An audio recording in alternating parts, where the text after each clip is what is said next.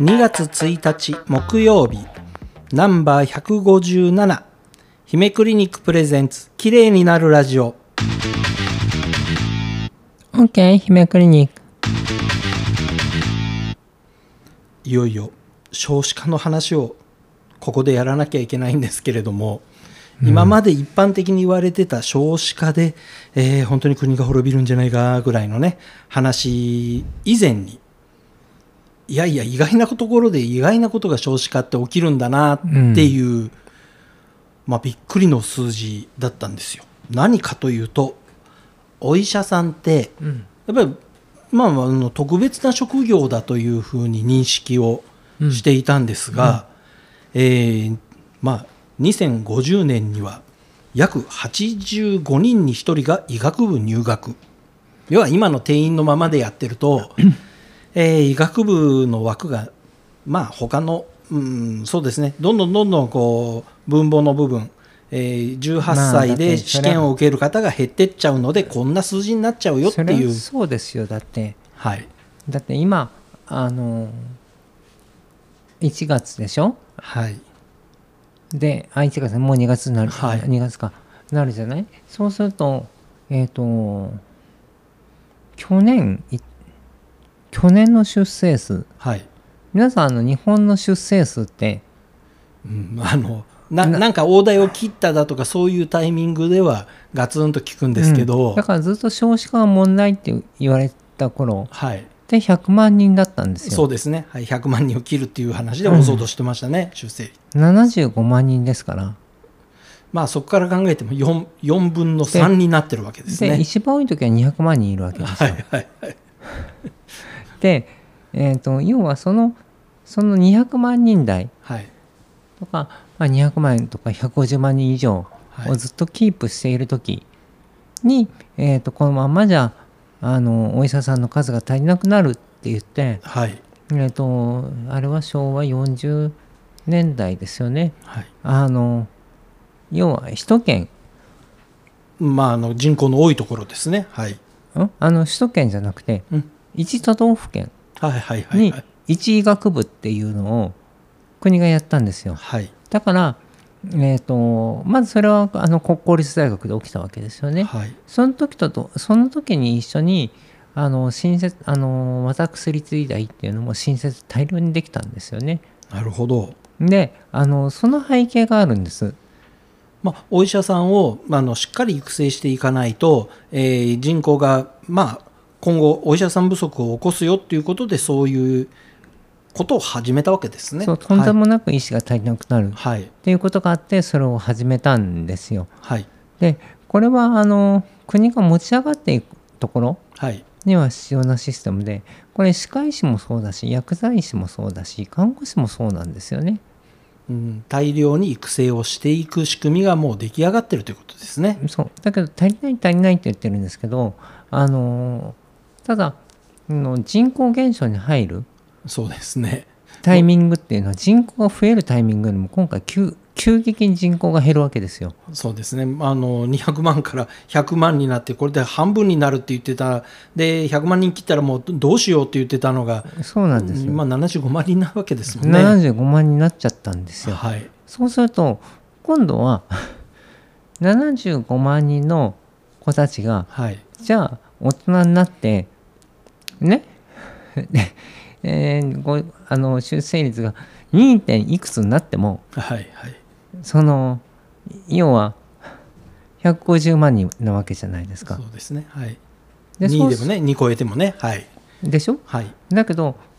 昔は100万人が1.0でもうんまあ100万1.5でもはい150万なんですよ。はいそうですねはいってことは全然一人一家計一人当たりにかかってくる子育てって子供を持つっていう負担がうんまあ変わってくるんですよねそうですねはいだから国を維持しようと思うと1割らないようにじゃダメなんですよまあ2人の間にできるわけですから2超えないことには減りますよねああのこれがだからうん1対 ,1 対1だからああ1対1ふ二人兄弟ってことあねそういうことねはいうんはいだからあそれを維持しないと人口は減っていくわけですよねはいだから1.0来たらまずいんですよはいででできればあその要はその天井を全うせずねはい自然になくなっていく方々もいるからはい人口維持しようと思うと1.25とかはいまあ1.3ぐらいの数字が必要なんですよね。はいこれ私があの小児科医のまだ真面目に学会とかに参加してた頃によく議論されてたんですけどそれがあっという間に0.75ですから はいいやー大変ですよねこれね今医学部このままの人数だったら85人に1人が医学部生まあそうそういう数字になっちゃうみたいですよそういう分かりやすいこともあるんですけど、はいあの皆さんこれこれで今足りない足りないって言ってはいあのいろんな医療に関するお金とかうん社会保障費をバンバン増やしてますけどはいこれそれを返していくのはまあその減った人数の中で減っ皆たさん人が数になりますからね、はいそうするとこれ崩壊しますよなのに今騒がれているのはこっちの問題よりも2024年問題で要はあの残業だとかそういうことができなくなるよまたお医者さん足りなくなるよっていう話題の方がニュースとしてはやたら多いわけですよね。で皆さんとにかく医者足りないんじゃないのみたいな方向 へニュース的には言ってるでしょ言ってます。言ってるけどおい一人お医者さんになったら、はいその後何年医者やるんですかうんまあそうです ね。あのお医者さんってあのよくよく聞くとほとんど定年ない世な界いみたいでですすかね。ら、はないい、ないですからまあうーんと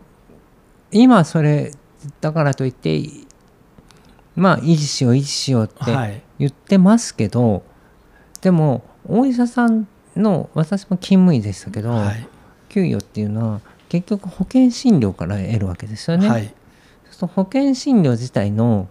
その要は国民一人一人への一人一人への重さがぐわーンと上がってくるわけですよね。おかげで今社会保険料だなんだってもうとんでもない金額になってますからねこれね破綻しますよもまあ もう今あの払ってる側からするともう破綻してますよ自分の財布としてはもう破綻ですよこれう。だからであとは2024年問題でその労働時間がとかって言うんですけどその仕事をすることへのやりがいはい、仕事への質はいまで奪っていくことになる。そうなりますねはあいれはあの何でしょうもう何とかしないと生きてあの人生楽しくないっていう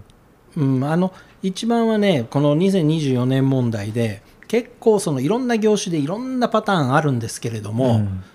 えー通常その経験値っていうのはどんどんどんどん仕事をやることによって積んであの腕が良くなっていくはずのものなんですよね。でそれをその時間上限ここだからって切っちゃうと、んその腕がちゃんとまあ本当にそこまでやれるようになるまでにやたら時間がかかるっていうことになるように思うんですよ。うん、もうそれもそう実際になってますからねそそれれが。それもそうだしそのやる気がある子が頑張れないうん、あのそこで上限あの歯止めかけられちゃってあのみ皆さん共通なんか昔からあの競争だとかそういうのをね悪とするようなところがちょちょっとあの増えてきててで一旦少し収まったかなと思うんですけれどもなんか根底はそこ変わってないですよね。変わってないし悪化してるんじゃないかな悪化してますよね。ででななんていうかなやる気がない方が得をするというかねうんそれ困りますねっ。ていう風になってきててであのまあいろんなねお友達の他の会社やってる方とも話すんですけどすごく頑張る社員がいるすごくできるすごく才能もあるでそこにはガーンってつけてあげたいんだけどそれをやると他の働かない社員 がはいはい不平不満ばっかりを言ってその子をいじめるようになるんですよ。そうするとその子は辞めちゃう。はいもうどうしたらいいかわからないって言ってるまあ、社会的な構造自体、もう一回見直していただかないと、まあ、あの少子化、今回はね、あの少子化でお医者さんの、まあ、定員というか、えー実際のその何人、大学の中の医学部の割合、やったらめったらこれ増えちゃうよねっていうところからスタートしましたけども、本当に働き方だけではなく、社会構造からきっちり、特そうにでね、すね。税金の取り方だとかその辺もね、あのえー私たちはきっちり税金取られるのになんだか国を動かしているいろんな方々の税金は、うん、ななんか申告しなくてもいいのみたいな状態に今なっているので、 もう、うん、キックバックですよ。いやキックバックの世界になってますからね、はい、そう、キックバック、何でもキックバックだってる。